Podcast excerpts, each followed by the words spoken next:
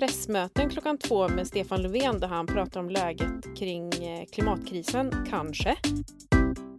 Så att jag har en ganska synlig och eh, spektakulärt öm akilleshäl som heter ost. Jag är game. SVT, kom hit bara så gör vi TV. Det vill säga vi behöver mer än pandemieffekten varje år från och med nu. Alltså, jag blir det.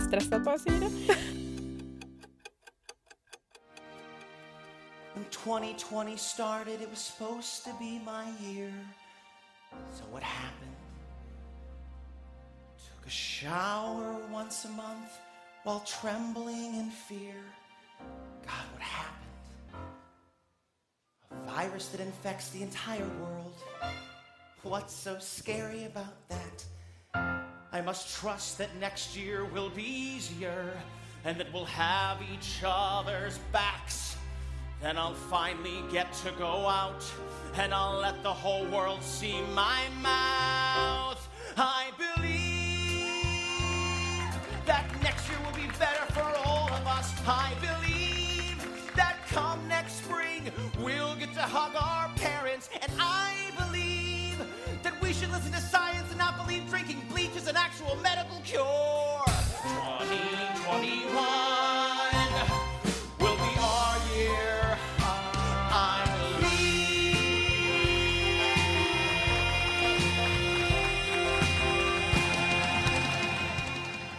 Ja, det där var ju Jimmy Fallon och Andrew Reynolds som sammanfattade 2020 som en musikal. Åtta minuter av njut på Youtube. Missa ej! Nej, det får man absolut inte missa. Alla måste se. Och det här är vår andra bonuspodd. Det är en kortare och snabbare variant, men förhoppningsvis lika värd att lyssna på. Och den här gången är det tema nyår. Vi ska snacka lite om 2020 först. Vi måste ju sammanfatta det år som har varit och de trender som har poppat upp och ja, lite så vad som har hänt. Var börjar man liksom? Det har ju varit ett ganska speciellt år. Ja, lätt. 2020 var året då vi lärde oss nya ord som Teamsmöte och Zoom-AV. Vi ropade “Unmuta dig!” eh, Vi såg eh, prinsessor i vården och så eh, kanske kände att det här med schack var grejen för oss. Vi streamade tv-serien Normala människor och Queens Gambit. Såg slutet av Netflix, eller fall jag. Kände att det inte fanns mer att gräva i där. Och började snacka om streamingens baksida, alltså utsläppen. Det här känns det som att vi kommer att prata väldigt mycket mer om, kanske 2021. Ja men verkligen, och det här är också ett år när många av oss fick liksom ta en vända runt våra egna privilegier, inte minst på grund av Black Lives Matter. Ehm, och så pratade vi ganska mycket om skogen. Skogen var på tapeten kan man säga, var i tapeten kanske man också kan säga. Ehm, vi pratade om kalhyggen och vad skogen ska användas till, vad den borde användas till, på vilket sätt vi ska använda den till olika saker. Vi måste snacka mer om skogen. Ja, och det här var det ju viktiga året, ett delmål då vi skulle ha gjort mycket på klimatfronten.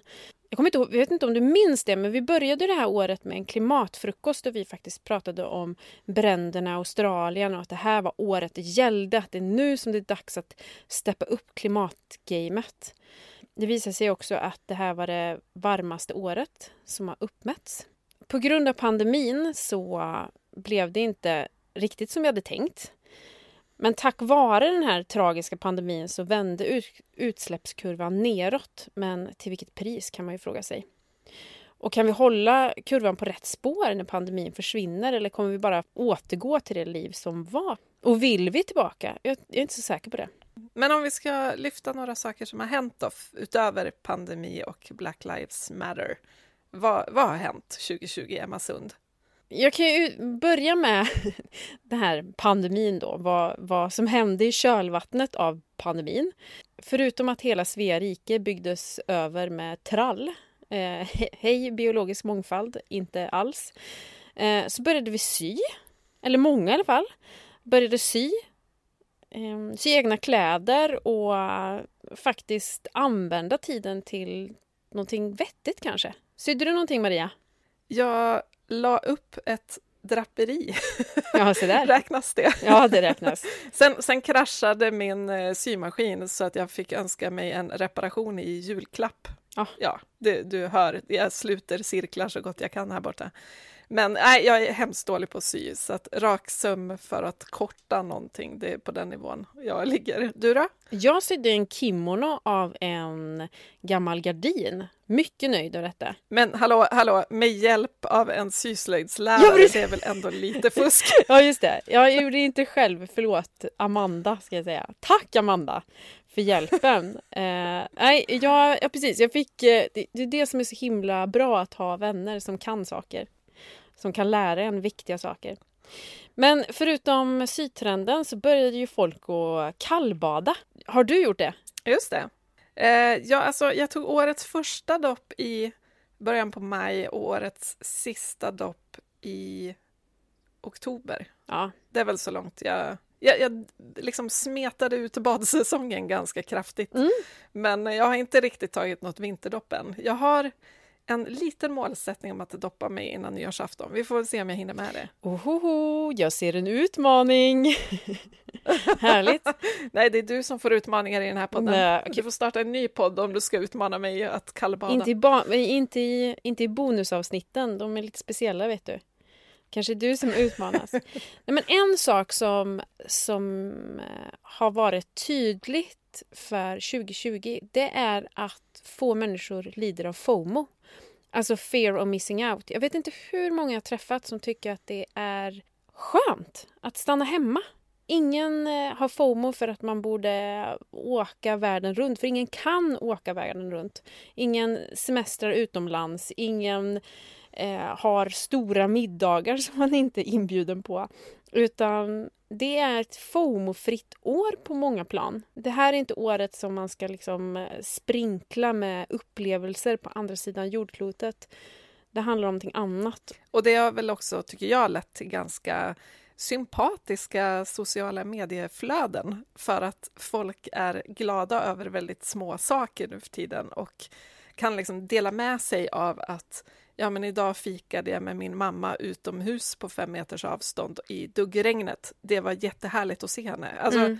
Det blir en mer sympatisk stämning i sociala medier när det inte bara är så här jämförelser av palmer och liksom flygplansvingar och eh, stora fester och lyxiga påkostade saker hela tiden, utan att vi är väldigt nöjda med väldigt lite nu för tiden och delar gärna med oss av det vi kan göra.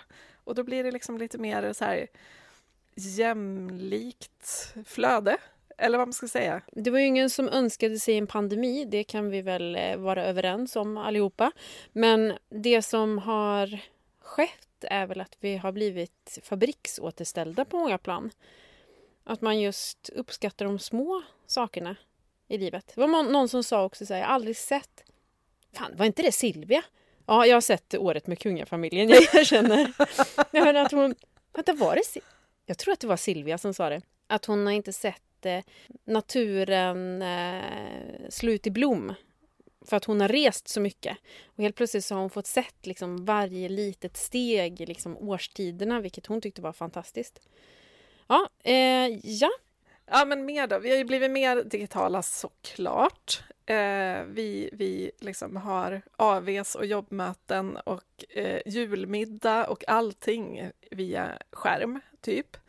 Eh, jag hörde nu också att streaming, vissa streamingtjänster har infört så här group watch, det vill säga att man klickar igång så att det visas exakt samtidigt hos alla så att man är på samma ställe i handlingen Nej. och så tittar man på det ihop och så kan man också sända så här, ja, men emojis och sånt, precis som man gör i, i andra sociala medier, bara för att visa att, hur, vad man uppskattar med filmerna och så där. Så att det ska bli som en social upplevelse fast man sitter i varsitt hus och kollar. Är det inte det man saknar då? En del av de här analoga sätten att umgås som man, så som man gjorde förr. Att alla såg på... Lägerelden. Ja, men att folk såg på samma sak, att man hade samma referenspunkt istället för att folk hade 700 000 olika referenspunkter. Eller? Jag är ute och cyklar. Ja, men det kanske är det. För det är ju, precis, för nu är det ju bara, har du sett den här? Och så säger man nej, den har inte jag hunnit se än, den står på min att se-lista, för det finns en miljard saker mm. att se. Medan förr hade alla sett typ varuhuset. Det är nu vi avslöjar hur otroligt gamla vi är. Men ja, ja. jag bjuder på den då. Men, ja, men Dallas, ja. liksom. Bobby klivit ut ur duschen. Hela Sverige hade ju sett det. Det var ju klart att alla snackade om det dagen efter. Sånt finns ju inte längre. Så kanske kan vi hitta tillbaks till det via någon streamingtjänstfunktion nu då? Eh, digitaliseringen har ju också gjort att sådana som till exempel jag har tagit chansen att eh, flytta någon annanstans. Jag tänker att eh, digitaliseringen har visat att vi kan ha möten, vi kan spela in poddar som vi gör nu och eh, också att man inte behöver bo på en plats eh, för en viss typ av jobb. Sen är det såklart att vissa har jobb som kräver att man bor på ett eh, viss typ av ställe. Men kanske att eh, fler människor kan eh, se fördelen med att, att faktiskt eh, eh, släppa in lite mer digitalisering i sitt eh, yrkesliv. Och där har ju pandemin ja, verkligen. verkligen hjälpt till. Ja, och det, det tror jag också kommer att... Alltså många företag har ju liksom visat att de kan vara mer flexibla nu. Alltså de har skruvat på sina verksamheter för att anpassa sig till corona så att de inte ska förlora för mycket intäkter och de har hittat nya intäkter genom att kanske ja, restauranger börjar erbjuda takeaway istället fast de inte haft det tidigare och sådär. Um, och vissa företag kommer ju liksom aldrig att funka på samma sätt igen. Jag läste att Google till exempel ska införa någon slags hybridgrej där folk inte förväntas vara på plats på kontoret efter pandemin heller, alla dagar i veckan. Och det lär de ju inte vara ensamma om, men det är nog ganska många som låter folk jobba mer hemifrån för att så här, ja, men, lättare få ihop vardagen och kanske få lite mer arbetsro och bara liksom, folk ska må bättre, typ. Och Google tror ju också att det kommer att öka deras produktivitet, vilket är intressant. Twitter har gått ut med och sagt att de eh, aldrig kommer att ha ett fysiskt kontor mer.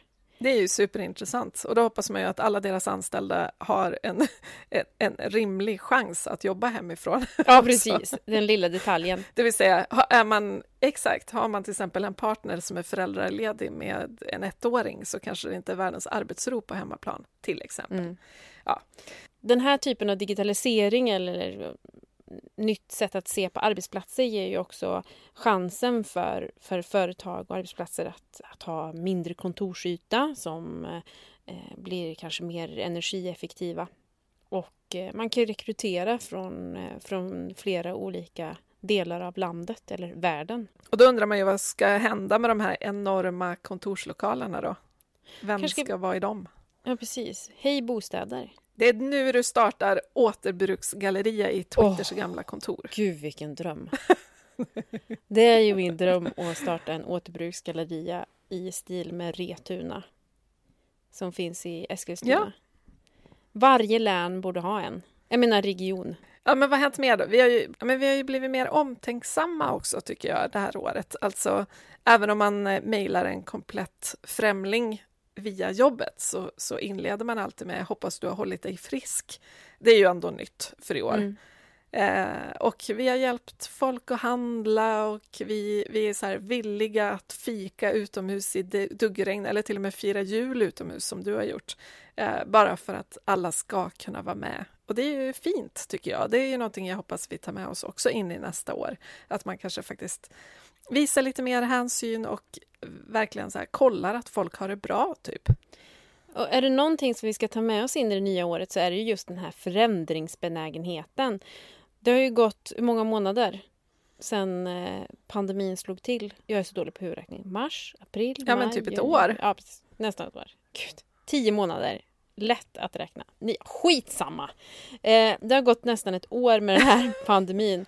Jag är imponerad över hur mycket vi har förändrat oss för att det här ska lira. Det är klart att det har varit kämpigt för många. Många har förlorat jobben, det har varit svårt ekonomiskt. Men på många plan i samhället så har man styrt om och eh, faktiskt gjort förändringar för att stoppa en pandemi. Och det här ska vi ta med oss in i nästa år när vi ska fightas mot eh, klimatkrisen och också komma ihåg att vi, vi är förändringsbenägna.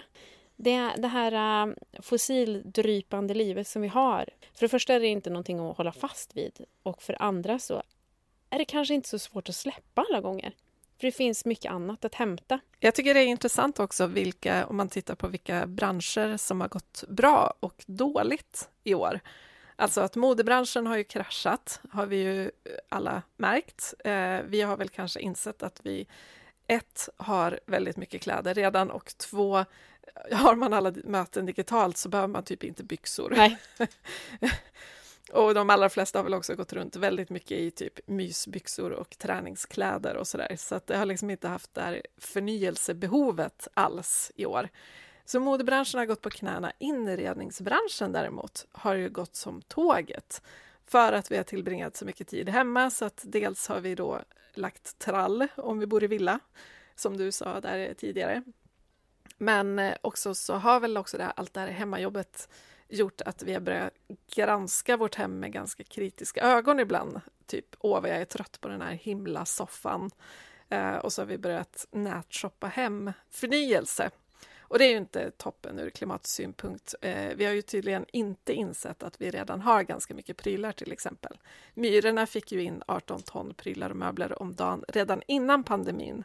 Och det lär ju inte bli mindre nu framöver kan jag tänka mig. Stilmässigt har ju det här året varit eh, intressant. Kan jag ju sammanfatta det som. Från ganska piffigt till liksom, ah, det här duger. Eh, så många gånger som jag har haft möten och inte haft brallor på mig. Och en gång har jag faktiskt varit sån här, nu ska vi resa oss upp och ha en eh, liten övning. Och jag bara, fuck. Åh nej! Alltså man vill inte vara den som bangar eller den som folk tror är så här, nej jag är för fin i kanten för att göra den här dan roliga danspasset. Nej för fasen. Nej men och just det här att man sitter också och har digitala möten, typ i barnrum, i klädkammare, i alla möjliga konstiga utrymmen och typ bara så här, vad ser kameran? Ja men bra, jag plockar bort den här konstiga chipspåsen och den här nallen, nu duger det. Och resten av kontoret är typ utan brallor. Ja. liksom... Och ett barn på huvudet, men också att man har fått vara mer människa.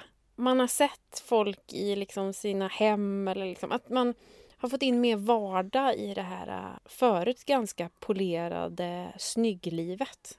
Sånt uppskattar jag. Sån här tolerans också för folks pusslande. Alltså att jag har haft möten med folk som har behövt ta hand om en gråtande bebis. Jag har haft möten där katter och hundar har liksom hoppat in i skärmar.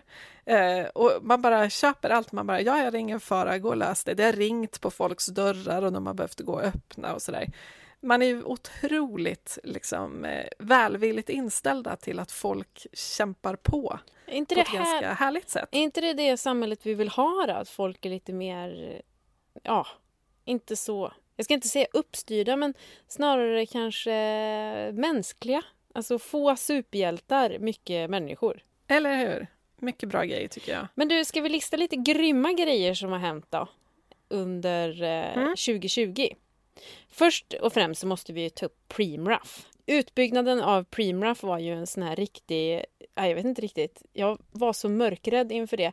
Just att de skulle bli Sveriges största utsläppare. Vi skulle inte klara Parismålen om Preem byggde ut i Lysekil. Och så helt plötsligt så bestämmer sig Preem att de skiter i utbyggnaden. Förmodligen för att det inte finns en marknad för eh, fossila bränslen. Det är en superviktig poäng i det där att det lönar sig att bråka om saker, för om inte annat så drar man ut på en process så, under så lång tid att förutsättningarna kanske hinner förändras så att plötsligt är det inte aktuellt ens längre. Även om man kanske inte hade vunnit kampen i slutändan så kanske det räcker med att förhala den. Och så många viktiga organisationer som tryckte på och förhalade beslutsprocessen och hela tiden satte press. Vi får inte glömma att stödja de organisationerna som, som gör sånt viktigt arbete för vi har dem att tacka för att vi eventuellt har en bättre chans att nå Parismålen. Så att ja, tack eh, alla viktiga organisationer. Ingen nämnd, ingen glömd kanske. Sen så konsumentmakten lever. Hurra! Bara att se på ja. Det sitter i väggarna på SVT som skulle läggas ner. Men på grund av den massiva publikstorm så har man nu beslutat att eh, det kommer ytterligare en säsong av Det sitter i väggarna. Se bara vad eh, som kan hända om många trycker på. Ja, grymt SVT! Sen har vi det otroligt härliga också med att Donald Trump nu försvinner från maktscenen. Eh, det har ju inte hänt än, men det är inte långt bort nu, det är bara veckor bort. Och jag tycker att det är svårt att säga såklart, men om man ska se någonting positivt ur, ur det här skitåret eh, rövåret, mm. som det går under bland mina vänner, eh, så är ju det att när väldigt mycket allvarligt inträffar så behöver man en trygg ledare vid makten och Donald Trump är inte det. Han kunde inte hantera Black Lives Matter på ett bra sätt. Han kunde inte hantera pandemin på ett bra sätt. Och att han kliver ur Parisavtalet, det är nog inte väldigt många amerikaner som tycker att det är en bra idé. Eh, så de röstade bort honom. Och det tycker jag känns också väldigt hoppfullt. Sen, vi vet ju inte än vilken typ av president Biden blir, men han har ju en otroligt ambitiös klimatagenda till exempel. Så jag hoppas ju verkligen på att han levererar och att han, förlåt, att han lever länge nog för att hinna göra nytta. Håller med. Ja, och som vi har varit inne på förut att eh, 2020 har man verkligen visat att det går att ställa om ett samhälle och att det finns pengar när det krisar. Som du sa i eh, för två avsnitt sen när vi snackade pengar att eh, om man hade lagt samma summa pengar som man hade lagt på pandemin så hade man kunnat nå Parismålen tio gånger om. Exakt. Det är helt sjukt hur mycket pengar det faktiskt finns i världen. Att det finns folk som har mage att säga att det är för dyrt att lösa klimatkrisen är ju bullshit. Det har ju blivit väldigt uppenbart under pandemin, tycker jag. Om man då liksom kollar lite grann på hur det har gått i år så har ju såklart utsläppen minskat eftersom hela världen tvärnitade i våras. Eh, utsläppen minskade globalt med 7% under 2020 och det är ju såklart ett enormt rekord. Vi har aldrig varit i närheten av sådana minskningar. Tvärtom, vi har ju ökat varje år. Men vi är ju inte i fas med Parismålen alls. Om vi ska nå max 1,5 graders uppvärmning, då måste utsläppen minska med ännu mer, 7,6 procent åtminstone, varje år. Det vill säga, vi behöver mer än pandemieffekten varje år från och med mm. nu. Och då, då måste vi ju liksom ta den här chansen att ställa om ordentligt. Att inte bara blåsa in pengar i alla industrier så att de överlever och sen kan återgå till business as usual. Utan vi måste ju göra saker annorlunda, annars kommer vi ju inte nå de här målen. Mm. Och jag tycker det, det är ju... Ja, jag hoppas att det verkligen finns mäktiga människor som jobbar på det här på riktigt. För ja, nu är ju 2020 snart över, nu har vi börjat vaccinera, snart är ju förhoppningsvis pandemin över, eller åtminstone hanterbar. Vad händer då? Och var. Är det nu vi går in på 2021? Det är nu vi går in på 2021.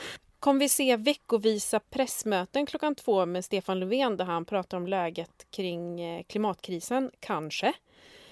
Och vad kommer vi få för restriktioner eller hjälpmedel att, eh, att sänka våra utsläpp?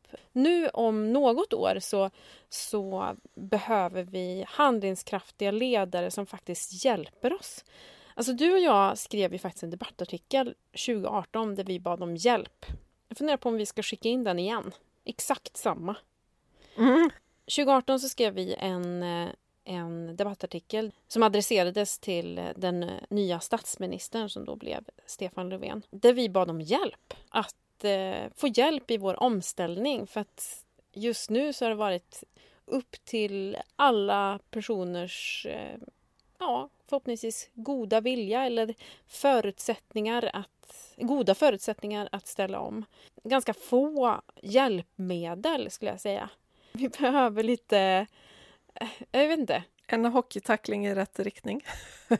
I debattartikeln så använder vi det uttrycket just för att det här med det, det vänliga puffandet genom att bara prata om att det vore bra om vi alla körde mindre bil. Det verkar ju tyvärr inte funka, utan vi behöver ju statliga hockeytacklingar i rätt riktning. Den här debattartikeln fick ju väldigt mycket efterspel. Mm. Jag vill minnas att Jan Guillou bland annat eh, tyckte att vi krävde diktatur. Och nej, det gjorde vi ju inte såklart. Jag, jag står fortfarande för varenda ord i den där debattartikeln. Jag tycker att den, det är ju vad vi behöver, för vi kan inte lita till allas goda vilja och eh, energi att orka förändra sina liv år ut och år in, uppenbarligen. Det har ju gått fem år sedan, sedan Parisavtalet redan och utsläppen har ju gått åt fel håll ända tills det kom en pandemi. Liksom. Jag känner också så här. Det här är känslan. Alltså, klimatkrisen är ingenting nytt.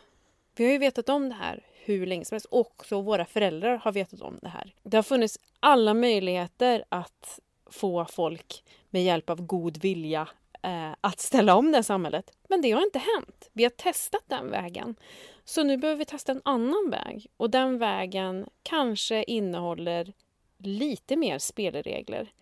Som jag tror ganska många också skulle välkomna om man bara ser på företag. Det finns hur många företag som helst som vill ha sp samma spelregler som sina konkurrenter när det gäller klimat och hållbarhet. För det blir ingen konkurrens eh, schism då. Det behöver ju inte vara regler som förbjuder privatpersoner att flyga. Det kan ju istället vara att ålägga flygbolagen att betala sina egna kostnader, så att säga. Alltså att prislappen på en flygbiljett ska vara så pass hög att den kompenserar för utsläppen som det innebär att flyga, då kommer färre personer att flyga. Mm. Ja, det blir en klassfråga, och, men det går att lösa, det går att komma runt sånt. Huvudsaken är ju att vi behöver få färre människor att sätta sig och nöjesflyga mm. så att färre resor blir onödiga. Det är de nödvändiga resorna som blir kvar. Liksom. Till exempel, och det här är bara ett exempel av jättemånga, allt vad matsvinn och bilkörning och konsumtion och så vidare. Det går ju att lösa väldigt mycket av det utan att här, säga att du får bara köpa en tröja om året, Emma Sund. Välj noga. Det går liksom att flytta regelverket uppåt så att vi konsumenter bara får det väldigt mycket lättare att göra rätt. Och det var väl det vi ville åt med debattartikeln också, att visa att det finns ett stöd för lite hårdare politiska tag. För det är väl det som, ja, men som Frida Berg Eklund sa i förra avsnittet, till exempel om barn, att hon sa att eh, politiker gör bara så mycket som de törs utan att riskera att bli bortvalda. Mm. Det, det, krävs ju ändå en opinion som, som säger att vi vill ha kraftfulla tag. Vi vill att ni förändrar systemet så att det blir lättare att leva hållbart. Annars gör de ingenting. Nej, och mer rättvist ska det bli också. Risken med pandemin tycker jag känns som att eh, Ja, å ena sidan har vi blivit nöjda med väldigt mycket mindre och vi har hittat kanske lite nya hobbys och vi har varit mer i naturen för där törs man vara och så vidare och så vidare. Och det är en massa bra saker. Men jag tror ju också att det finns en klick människor som har ett enormt eh, behov av att, ett uppdämt behov av att resa och shoppa och leva loppan. Mm. Liksom. Och det kommer ju att märkas i utsläppskurvor och allting när allting börjar återgå till det normala. Jag såg ju till exempel att charterbolagen har fått in en fördubbling av bokningar inför nästa vinter jämfört med vad de hade den här tiden på året 2019. Mm. Så folk förväntar sig att nästa vinter är allt som vanligt. Då drar vi till solen. Oh, Gud. Ja, jag har redan börjat härja på olika semestersajter, kan jag säga. Bara ställt lite frågor om eh, de erbjuder tågsemester eh, eftersom fossilt känns lite omodernt 2020 och ännu mer omodernt 2021. Ett fossilt liv i dubbel bemärkelse. Där du sa tidigare att det, typ, pandemin fick dig att flytta till Värmland, det är väl kanske att lite grann, men, men jag tror ju ändå att vi kommer att se fler livsförändringar alla sund eh, nu framöver, just för att fler arbetsplatser blir mer flexibla. Eh, det går att jobba hemifrån och då betyder ju det också att man kanske inte behöver skjuta den där till landet flytten till pensionen utan att man kanske kan göra den redan nu. Så jag tänker mig att ganska många människor kommer att förändra sina liv tack vare det här. Och kanske se vårt land lite mer eh, decentraliserat. Det är ju många som flyttar nu, det är ju inte bara jag. Utan vi ser en flyttvåg. Det är eh, fler som flyttar från Stockholm än som flyttar in i Stockholm. Sofia Wood flyttar till Norrköping. Hanna Hellqvist eh, Värmland. Eh, Cissi Wallin, Delsbo. Alltså det, man ser fler och fler i sitt sociala medier-flöde som, som väljer att testa ett annat typ av liv eh, under den här pandemin. Just för att man kanske har fått en tid att tänka efter vad som känns viktigt eller vad som kanske passar just nu. Och det känns ju ganska enkelt, eller jag ska inte säga enkelt för det har varit en känslomässig pers att, att flytta ifrån stan. Men om det är någon gång man skulle göra det så är det ju nu eftersom livet är lite samma lika för alla. Det är inte så att det är en, en eh, ongoing fest i stan som man missar utan alla är ju hemma liksom. Nej, Så att, ja, oerhört mycket så. Det är inte någon ongoing fest någonstans just nu. Nej, verkligen inte. Och jag tror verkligen på det decentraliserade samhället där vi eh, bygger mindre communities och är närmare våra grannar och samarbetar och ja, hjälps åt. Eller det är i alla fall min förhoppning inför 2021. Och jag ser så jädra många spännande projekt going on där eh, man ger också möjligheten för folk att leva en annan typ av liv. Färre skyskrapor där 99 procent av människorna som bor där aldrig har träffats och fler byar där everybody knows your name. Mm. Men då vill man ju också ha mer inspiration till det, tycker jag. Alltså typ fler public service-program som pratar om det hållbara livet och som visar fördelarna med det och inspirerar och inte bara att det ska bli någon så här eh, extrem reality-grej där liksom man tar det till sin spets och folk bara sitter hemma i soffan och äter chips och tittar på det som underhållning utan som faktiskt på riktigt leder till en lust att leva hållbart. Ja, men eller hur? Det är vad jag vill ha. Ja, Men färre program som typ Husdrömmar Sicilien där man bygger ett semesterboende på flygvägsavstånd. Sorry, Husdrömmar Sicilien. Och fler program som gör det enklare och mer attraktivt att leva hållbart och också visa fördelarna utan att det blir så här flummigt. För det är ofta det det blir när man pratar om hållbarhet eller klimat. Och då ska man visa en, en typ av liv som bara känns udda. Hallå SVT! Varsågod, här har ni programförklaringen inför 2021. Men vi vill bara bredda det hela lite så att fler faktiskt kan, kan se det som ett tänkbart liv för sig själva. Och det behöver ju absolut inte handla om att alla ska flytta till landet. Det kan ju verkligen, verkligen vara det klimatsmarta livet i stan också, såklart. Men att det hållbara är normen. Jag tackade ju faktiskt nej till husdrömmar. De frågade om de fick följa eh, mitt kommande husbygge. Men då sa jag så här att om, om majoriteten av alla byggen eller ombyggnationer utgår från det hållbara, då är jag game. Men om jag ska bli det alternativa och udda och det som inte är liksom det normala, då vill inte jag vara med. Eh, jag fattar att jag är en del i att det måste liksom, någon måste in för att, för att liksom tippa över vågskålen. Men jag tycker det är så viktigt att också sätta en standard. Vi, vi kanske inte kan ha liksom de här concrete-byggena med 42 000 ton betong och stål. Det är kanske inte det som vi ska liksom inspireras av utan det är kanske en annan typ av bygge där man flyttar redan befintliga hus som annars skulle ha rivits eller som vi då som ska försöka bygga med halm och lera. Ja, men jag håller med. Visa på alla de här inspirerande människorna som faktiskt har gjort det här för flera, flera år sedan. Alltså det är ju inte så att vi hittar på något nytt här. Alltså shoutout till SVT som har en jätteviktig roll att vara just public service, alltså att visa på en annan typ av norm. Det hoppas jag på 2021. Och till de andra kanalerna också. Alltså om de börjar satsa på hållbara inspirationsprogram så sätter de ju också press på SVT att steppa upp. Även om jag vill se tv-program om ert husbygge och även om jag tycker att det hade varit fantastiskt om det hade varit en husdröm just eftersom väldigt mycket i det där programmet handlar om det här, åh, det ultimata boendet på något vis. Och det är klart att man vill ha in hållbara alternativ där. Men jag tycker också att det är en, en bra poäng du gör när du säger att du inte vill vara bara, du vet, alibit för alla ohållbara husbyggen. Det är, jag tänker lite att det som, jag intervjuade Alice Bah Kuhnke en gång för jättelänge sedan, innan hon var politiker, när hon jobbade i näringslivet. Eh, och då hade hon precis varit föräldraledig och vi kom in på det och hon sa att jag tänker aldrig svara på frågan om hur jag får ihop mitt liv med småbarn förrän alla mina manliga kollegor får den frågan. Eh, och jag tycker att det är lite samma sak, att så här, ja men ska vi, ska vi prata om det så ska alla prata om det, inte bara kvinnor till exempel. Exakt. Och på det sättet så är det ju superviktigt att det hållbara blir norm, inte undantag, för då förstärker vi ju bara den bilden av det hållbara som undantaget. Så jag tycker det är bra, men jag tycker fortfarande att det ska bli tv hemma hos dig. Jag, På något annat vis. jag är game. SVT, kom hit bara. Så gör vi tv. Ja men du, nyårslöften då? Det är ju nyår om en kvart, typ. Ja, men ungefär. Brukar du avge nyårslöften? Jag brukar avge, eh, inte nyårslöften, utan eh, klimatmål brukar jag avge.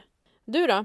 Jo, jag kallar väl det kanske nyårslöften eller klimatlöften eller någonting sånt. Jag, det, har, det har liksom gått från att jag hade de här klassiska nyårslöftena, du vet, ett per år och det var stort och allvarligt och handlade om kanske träning eller något. Mm.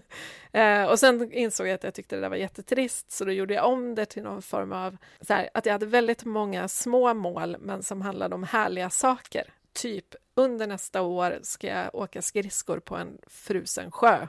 Eller jag ska dricka champagne till frukost. Alltså den typen av så här, ett sätt att få mig att göra mer härliga saker i livet. Det kan jag fortfarande rekommendera. Jag tycker det är en väldigt bra grej för att faktiskt få tummen ur ibland. Men, eh, men sen så började väl klimatgrejerna komma in och då ville jag mer ha det som målsättningar, typ. Så det, jag har väl hamnat på samma ställe som du, klimatmål. Och i och med att vi båda bloggar så blir det ju rätt lätt så att man offentliggör sina löften och sen måste man stå till svars för dem ett år senare eftersom de faktiskt finns där svart på vitt, publicerade på internet. Så jag hade åtta klimatlöften inför 2020. Nu rabblar jag alla åtta här då. Eh, jag hade att jag skulle ta tag i den ekonomiska delen, det vill säga byta bank och kolla över mina fonder och sånt. Det har jag gjort, mycket tack vare att jag har både bloggat och poddat om det här, så jag var liksom tvungen.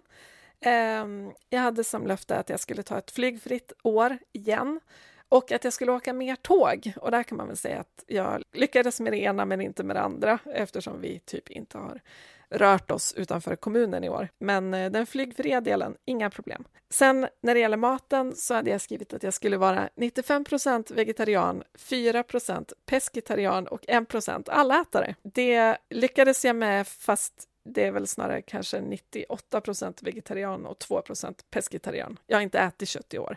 Eh, jag äter en del fisk, men inte så mycket. Men det kändes som en rimlig målsättning, typ. Att jag skulle lösa bilfrågan, för vår familj är bilberoende, men vi hade en, eh, en eh, fossilbil, eller en etanolbil i alla fall. Det har också löst. Numera leasar vi en elbil. Att jag skulle göra mer skillnad, det vill säga jobba med Klimatklubben och så, den är ju lite svår, svårmätbar kanske. Men jag har ju jobbat vidare med Klimatklubben och sådär, så att, och startat den här podden och så. Jag skulle svinna mindre mat. Jag kan ju inte påstå att jag har mätt här. Det är väl mer att jag har försökt ha det i åtanke hela tiden och så. Men jag är, det här måste jag bli ännu bättre på. Jag är ganska dålig på det här. Vi gjorde ju ett matsvinnsavsnitt, eh, så ja, nej, det här löftet får väl ligga kvar till nästa år, tänker jag. Och sen att jag skulle byta, låna, hyra och återbruka före att köpa nytt i så många lägen det bara går. Det har inte varit jättesvårt i år eftersom man typ inte har köpt någonting alls, ever. Men, men eh, som målsättning funkar det ganska bra att alltid tänka, kan jag lösa det här på ett annat sätt än att köpa nytt? Och sen sista var att jag skulle minska mejerierna, för det är min så svaga punkt. Jag har inga problem att låta bli kött, jag har desto svårare att låta bli ost kan man väl sammanfatta min, eh, mina smaklökar med. Och jag har minskat på typ alla mejerier förutom ost. Så att jag har en ganska synlig och eh, spektakulärt öm akilleshäl som heter ost. ja, men inte, inte svårt att skämma bort det om man skulle få feeling med andra ord. Nej då. Ja, det var mina löften för 2020 och hur det gick med dem. Hur har det gått för dig? Vad hade du för löften? Jag kom på precis eh, en minut innan vi drog igång den här inspelningen att jag faktiskt har skrivit mina klimatlöften, eller klimatmål, på min blogg. Det är ju så trevligt att ha allting synligt sådär. Så, så, så nu, har du några nu har du någon dag på dig då att, att ta tag i det här? Ja, och jag, som tur är så satte jag upp sex stycken klimatmål istället för föregående år, då jag hade 21. Um, ehm, så att jag har varit lite snäll. Men nu har jag faktiskt betat av några. Precis som du så har jag styrt om mina pengar, för det var ett eh, klimatmål att eh, styra om eh, pengarna så att de jobbar mer hållbart. Byta bank har jag gjort. Ta ett nyköpfritt år. Alltså att inte köpa någonting eh, nyproducerat. Alltså det tror jag... Ja, fasen jag har köpt en kruka. Har jag gjort. Men typ. Och en handgjord eh, kaffekopp på Gotland. Men i an, och det är också sån här grej, jag kommer faktiskt ihåg de här två nyproducerade sakerna jag har införskaffat.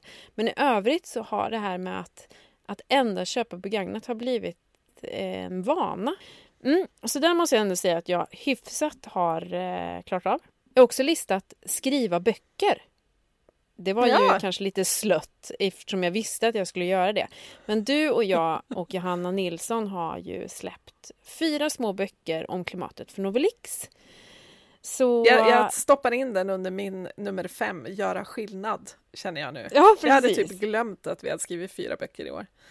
Ja, men det var kanske inte så konstigt att du har glömt det eftersom vi släppte dem i april och då var hela liksom alla var fullt upptagna av covid, rimligt såklart.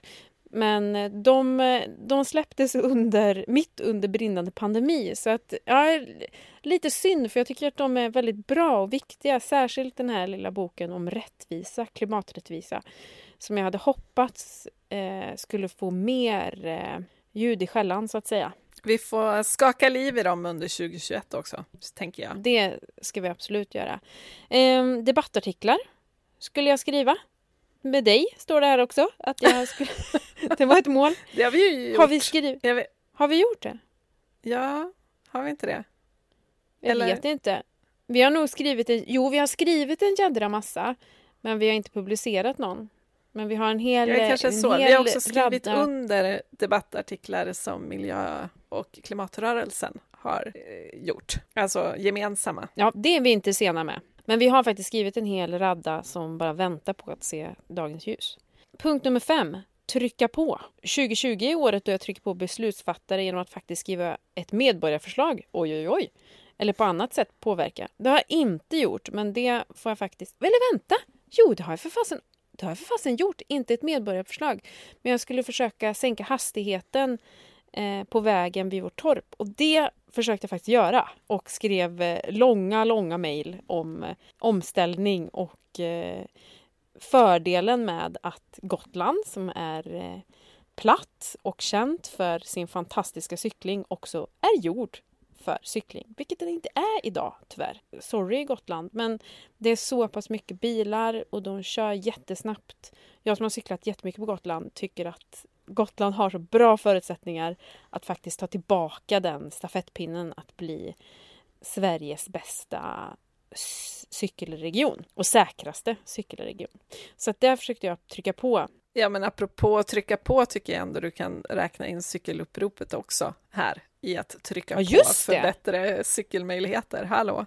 Cykeluppropet som jag startade igång med Medveten i stan och eh, Sofia Skyman. Vi har ju cyklat med Stockholms trafikborgarråd och med Per Bolund och skulle faktiskt cyklat med eh, Thomas Eneroth som är infrastrukturminister men pandemin satte stopp för det så det blev ett eh, Zoom-möte istället. Men vi ska härja på 2021 för ännu bättre cykelvägar eller säkerhet och pop-up cykelvägar såklart i, i pandemins kölvatten. Men punkt nummer sex av mina klimatmål var miljögrupp i min BRF. Alltså att starta att starta en miljögrupp tillsammans med några grannar i vår bostadsrättsförening. Och det har jag faktiskt varit med och startat, men vi hann bara ses en gång innan pandemin slog till. Och nu har ju vi sålt vår lägenhet. men jag tänker att jag fortfarande är med, det kan man väl vara eller? Ingen aning. ja, ja. Eh, jag tänkte att jag ska styra upp sammankallande för eh, miljögruppen. Och sen så kan jag också ha sagt till de nya ägarna av lägenheten att man kan få ta över stafettpinnen i miljögruppen efter mig. Alltså att det ingår i köpet. Det, det, är inte ens frivilligt faktiskt, det är bara Nej. man ärver den rollen. Nej, de var faktiskt ganska taggade på det, så det var ju skönt. Men eh, ja, det är kul när liksom lägenhetsköp kommer även med engagemang. Ja. ja. Men det var mina klimatlöften eller klimatmål för 2020. Så jag skulle säga att det är hyfsat. Men 2021 då? Hur, eh, mm. hur ser det ut för dig då? Vad vill du uträtta? Jag vill lova att göra skillnad ännu mer skillnad. Jag vill skriva ännu fler debattartiklar med dig för det är väldigt roligt faktiskt Maria. För det går så jädra snabbt och det är, det är så, så här, engagemanget bara pyser i öronen. Det är ett fantastiskt sätt att eh, spendera sina jobbtimmar. Men jag ska såklart också ge en riktig liksom, löfte. Och det är ju att jag ska ge mig på en digital tarmsköljning. Och då mm. menar jag inte en sån. Förlåt ordet. Men alltså jag, ska, jag har sån ångest för allting som ligger och puttrar i alla moln. Som kräver servrar som står och surrar och grejar för att eh, mycket av mitt jobb är digitalt och mycket jobb är via internet. Och då tänker jag att det är... Jag måste ta ansvar för det, det klimatavtrycket som jag gör. Så jag tänkte dels att jag ska göra som du. Att rensa min, mina kanaler, för det har du gjort. Tagit bort massa saker som kanske inte är helt eh, nödvändiga att de ska ligga där. Sen så ska jag rensa bilder och jag ska rensa så jävla mycket bilder. Jag har så tusentals bilder som ligger i moln och förmodligen puttrar ut en jävla massa skit. Rensa mejl och Google Drives och alla de här äh, ställena. Ja, det, det ska bli en digital storstädning. Kanske bättre ord än tarmsköljning. Låter lite fräschare kanske. Ja, men en digital storstädning ska, ska jag göra under 2021 och det ska liksom genomsyra allt under 2021. Och också hitta nya sätt att, att använda internet så att det inte mm, blir en massa klimatavtryck. Sen så en tanke som jag kanske känner lite väl. Men jag säger den ändå, för att det är kul. Jag gillar tanken på att göra en liten samhällsförändrande grej varje dag. Mm. 365 småsteg. Alltså, jag blir lite stressad bara jag säger det. Ja, men om det så är att mejla ett företag, kommunen, skolan, peppa mataffären, skriva ett inlägg i sociala medier eftersom vi människor är flockdjur, vi gör som alla andra. Och att faktiskt kanske skriva någonting på Instagram eller Facebook eller vart man nu lägger sina ord. Och på annat sätt påverka eller puffa och det, att lägga fram lite schyssta fotspår som inte är klimathaltande och fossila. Kanske att en gärning bara är att eh, ta en bild när man eh, använder sin lastcykel för att handla. Det skulle kunna vara en, en, en gärning per dag, tänker jag. Men sen så har jag också jättemycket spännande saker som jag vill göra här där jag bor nu i Karlstad kommun som jag hoppas eh, kunna bli verklighet. Ja, men en hel del roliga, göttiga, fina, framförallt fina grejer som eh, jag har på gång. To be Bra! Continued. Ja, så jag vet inte, ska jag sätta det som klimatmål? 365 små gärningar, små steg. Jag gick in i den här eh, poddinspelningen och tänkte fasen, jag har inte gjort hemläxan, jag har inte skrivit ner mina löften inför 2021 så jag kan redovisa dem. Så jag bollade raskt över till dig och tänkte det löser sig om du säger dina först och det gjorde det! så nu tänker jag glatt att jag snor den digitala tarmsköljningen. Det där blev ja. extra äckligt när man sa snor i samma mening för övrigt. Ja precis, jävla slafsig podd det här är. Eh, den, den ska jag definitivt också, för jag har ju precis som du sa, jag har rensat min blogg, jag har slängt, jag vet inte hur mycket det blev, 7000 inlägg eller något sånt där, eh, som jag helt enkelt inte tycker borde belasta internet mer. Men jag har ju också moln med tiotusentals bilder som guppar runt och jag har mängder av drives med diverse bös och sådär. Eh, så att jag har jobb kvar att göra, jag är inte klar. Så den snor jag rakt av. Och sen blev jag fasen pepp på den här 365 dagar alltså. Mm. Ska vi göra det till en utmaning kanske? Ja, men Som fler kan det. hänga på? För jag tänker att det, precis som du säger, det behöver ju faktiskt inte handla om att skriva 365 medborgarförslag eller ringa 365 politiker, utan alla saker som på något vis tar det utanför en själv är ju ett, ett eh, hållbart steg för samhället, det vill säga att lägga upp en bild på sin tågresa. Det är faktiskt att putta en norm i en bättre riktning. Så det behöver ju inte mm. vara större saker än så vissa dagar. Eh, det kan också vara att hytta lite med näven åt grannen som står med bilen på tomgång och säga du kan faktiskt stänga av den där när du inte kör. Alltså, mm. Det finns ju väldigt många olika varianter på hur man förändrar ett samhälle. Plocka upp skräp längs vägen, eller vad som helst. Det finns ju väldigt många små saker man kan göra också bland de stora. Men sen tycker jag ju det ska in lite stora också. Debattartiklar och medborgarförslag och upprörda mejl till storföretag och sådär. Så jag är på. Den kör vi på tycker jag. Ja men bra, då kör vi det. Jag tänker också en, en, en sak som jag vill göra, som sladdar in nu på slutet. Det är ju att jag vill semestra i Sverige i sommar. Och visa på att det är det som är det härliga och lyxiga och göttiga. Det blir också som en härlig, ett härligt klimatmål som alla vinner på, tänker jag. Alltså att tänka mer lokalt, att gynna mer lokalt och att inte flyga eller att ta sig längre än vad man kanske behöver. Att gräva lite mer där man står. Jag vill bo i tält. Sån här fint tält. Glamping. Ja, på någon vacker plats. Jag, jag hoppas ju lite grann på att eftersom jag skulle ha gjort familjens första utlandsresa med tåg i somras, men den blev ju av naturliga skäl inställd, så jag hoppas ju lite jag, jag har väldigt svaga förhoppningar om att den sker 2021, men jag har förhoppningar om det. Så i så fall så blir det ju utomlands, men med tåg. Som mm. också är ett sätt att visa att det går att resa på andra sätt. Så det hoppas oh, jag på. Roligt. Men annars så vill jag ju... Tågluff. Ja, men eller hur. Uh, men annars så tänker jag ju att jag, jag återbrukar många av förra årets löften, det vill säga flygfritt och ja, men svinna mindre mat och byta, låna, hyra och allt det här. Det ska ju liksom hänga med mig. Det är ju inte ett, någonting jag gör ett år och sen återgå till något annat, utan det ska ju hänga med såklart. Du är en så kallad cirkulent som har eh, också bubblat upp på nyordslistan för 2020. Ja, men jag såg det. Du är så modern. men förlåt, Cli-Fi. Är det någon ja. människa i hela världen som har hört det ordet eller är det bara gänget bakom nyordslistan som hittade på det över ett glas glögg? Eh, vi får börja använda det frekvent, Maria.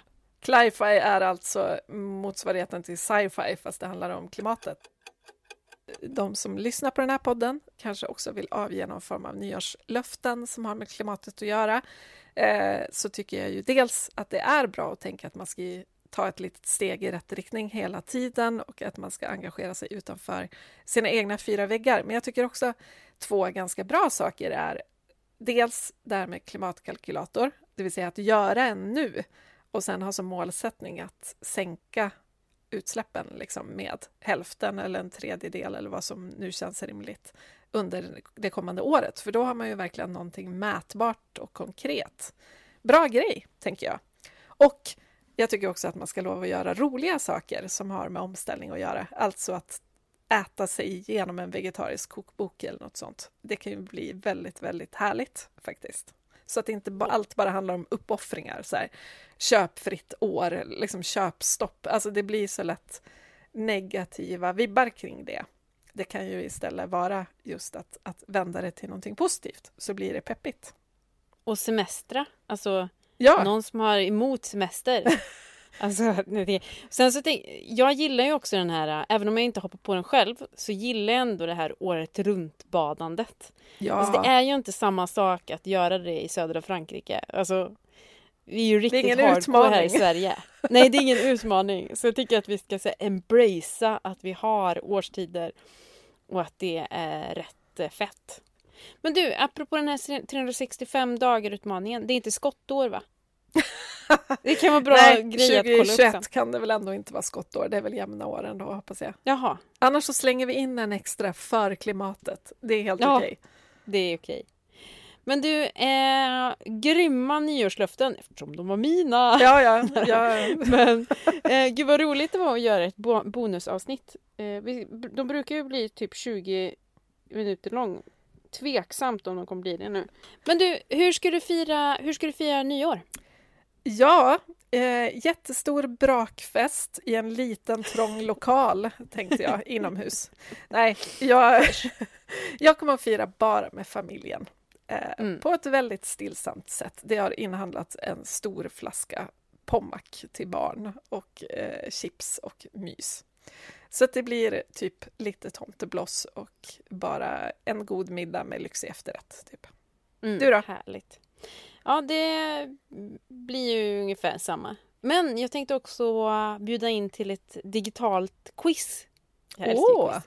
Och jag började fundera på om- man skulle göra såna här deltävlingar eh, där folk får eh, tävla under kvällens gång eftersom förmodligen många sitter hemma eh, bara med sin familj.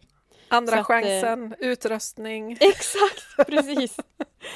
Jag hade också någon idé lite tidigare eftersom man bara får träffas åtta pers och träffas ut, utomhus. Så funderade jag på om man skulle ta någon sån här gammal Robinson-utröstning. Att alla får lägga eh, lappar på den man ska rösta ut tills man bara är åtta kvar. Så får man se vilka det blir. Men det var ingen som var på den idén. Jag förstår inte varför. Jättekonstigt. Men- Ja, nej, men det blir hemma eh, här i vårt lilla kyffe. Ja. Jag tänker att det är något fint med det också, att i år så är det ingen som har ångest inför nyårsafton och för att de inte har planer. För ingen har planer. Nej, så skönt. Det var ingen FOMO i år, som sagt. underbart. Du, gott nytt år och lycka till med dina nyårslöften, eller klimatmål. Ja, det här lär ju bli en, en följetong i våra sociala kanaler, tänker jag. Jag Ja, vet lätt. inte riktigt vad vi har gett oss in på nu, men Nej. fan, det blir en bra grej. Vi måste ha en hashtag också. Ja, Mer om fixa det. detta i våra bloggar, antar jag. Ja, och på Instagram, i. Plan B-poddens Instagram. Missa inte att följa oss på Instagram, som är väldigt aktivt konto vill jag säga.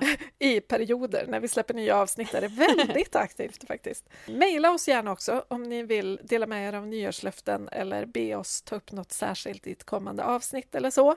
Planbpodden gmail.com heter vi där. Och sen får ni jättegärna prenumerera på podden i er poddapp och betygsätt oss gärna. Vi har förstått av mer erfarna poddare att det är så man når fler lyssnare. Att det är ganska viktigt där med betygssättningen. Så vi blir superglada om ni orkar klicka i vad ni tycker om oss när ni lyssnar. Och om du vill så kan du bli en av våra Patreons. Alltså att eh, om du gillar såna här osponsrade bonusavsnitt där vi bara snackar loss så kan du stödja oss via Patreon. Verkligen. Och tack ni som redan är Patreons förstås. Det uppskattar vi super, super mycket. När vi har nått 100 Patreons då ska vi göra ett specialavsnitt som ni får bestämma bara för er. Det blir kul. Mm. Ni får bestämma ämne. Kul. Hjälp. Hjälp. Ja. Men du, gott nytt år Maria, så hörs vi Ja, det gör vi. På andra sidan. på andra sidan. Och gott nytt år alla ni som lyssnar. Ja, gott nytt år! Ha det bra! Hej då! Hej!